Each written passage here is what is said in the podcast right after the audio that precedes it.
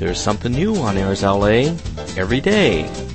My name is Dr. Bill Takeshita, and I'm the Chief of Optometric Services at the Center for the Partially Sighted in Los Angeles, California, and the Consulting Director of Low Vision at Braille Institute of America. Each Sunday, we're going to bring to you tips and information to help you to cope while living with low vision. Tips to help you to travel throughout the house more safely. One of the things that we often fail to remember is that our vision is something that we use subconsciously to help us to travel throughout our homes. When one loses some of their vision due to macular degeneration or diabetic retinopathy or glaucoma, we often find that we might injure ourselves in our own homes. As many as one third of all adults with low vision actually suffer from trips or falls that lead them to go to the emergency room and these trips and falls are often because of their vision. So some of the things that could be very helpful to make you safer when you're walking is to take some of these tips and use them in your everyday life. The first thing is that before you actually walk, look. It sounds very, very basic, but when a person has typical or normal vision, a lot of times we don't actually have to look before we walk. We may begin to walk, but our vision is able to process the information so quickly that if something is in the way, our brain is able to tell the body to get out of the way reflexively. But many people with low vision have blind spots, so we often do not see things. We're so accustomed to simply relying on our vision to tell us where things are at that we get up and go and move, and we move out of the way if something's in the way. But when you have blind spots, you often do not see these things, so it's good to stand up and scan and to look around before you move.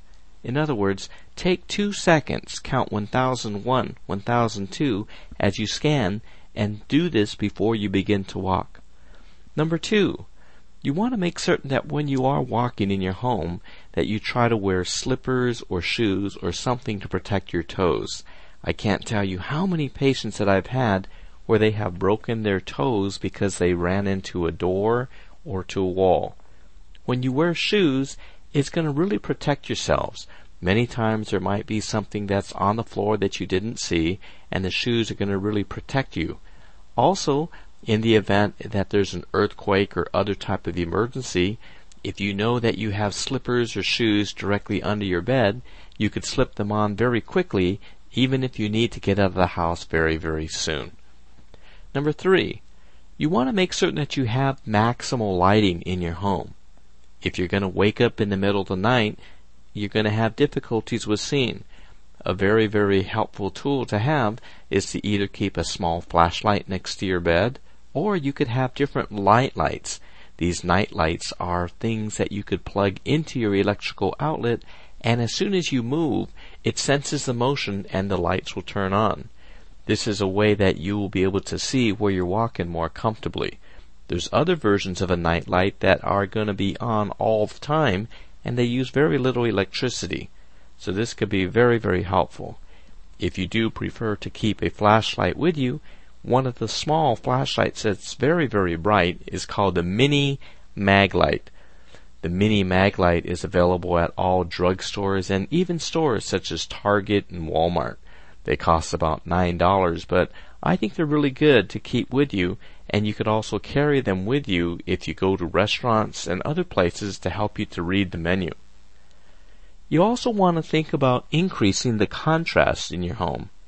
You could change the contrast by actually painting certain areas of your home a different color. For example, you might consider painting the door jambs. The door jambs in a white home with a white door jamb is often difficult to see, and if you also have a white door, you really don't know whether it's a door or it's just a wall. You might consider painting the door jambs a contrasting color.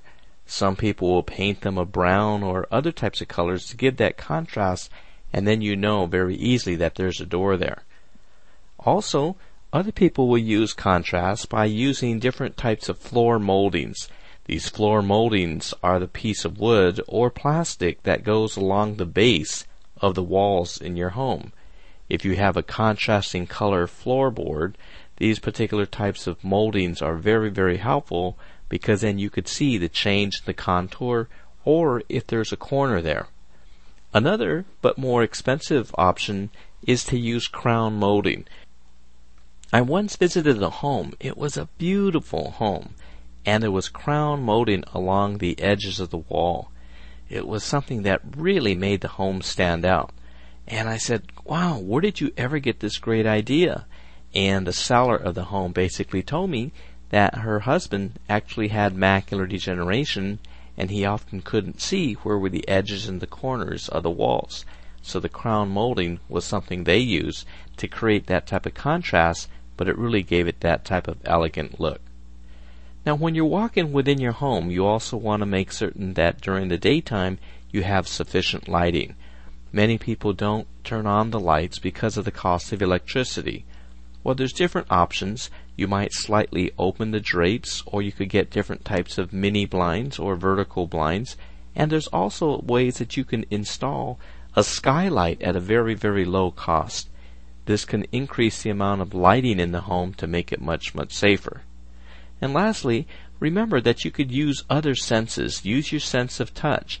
As you're walking through your home, you could feel the difference. If you're walking on carpet, it's going to feel a certain way to your feet. And when you then interact or you come to the tiles in the concrete or the ceramic tiles, you'll then be able to feel it's a different texture. This way you might then know that you're in the hallway as compared to the living room. If you use your hands, you could also extend your hands at a 45 degree angle in front of you. Rub your hand against the wall and you could then trail, what we call trailing or feeling the wall. This is a great way that you can feel ahead of where your body is and you'll know when to turn or when to stop. So these are some of the things that can make it very helpful for you with traveling in your home and it's also very helpful to consult with an orientation and mobility specialist. These are folks who are extremely trained to teach you to be safe when you're walking. You might be able to find an orientation and mobility specialist through your low vision eye doctor or your low vision rehabilitation center. So I hope this information is helpful to you, and we hope that you'll tune in next time when we bring you more information with living with low vision. For Airs LA, this is Dr. Bill Takeshita. This podcast is intended solely for the use of the blind and the print impaired audience. Any unauthorized use is prohibited.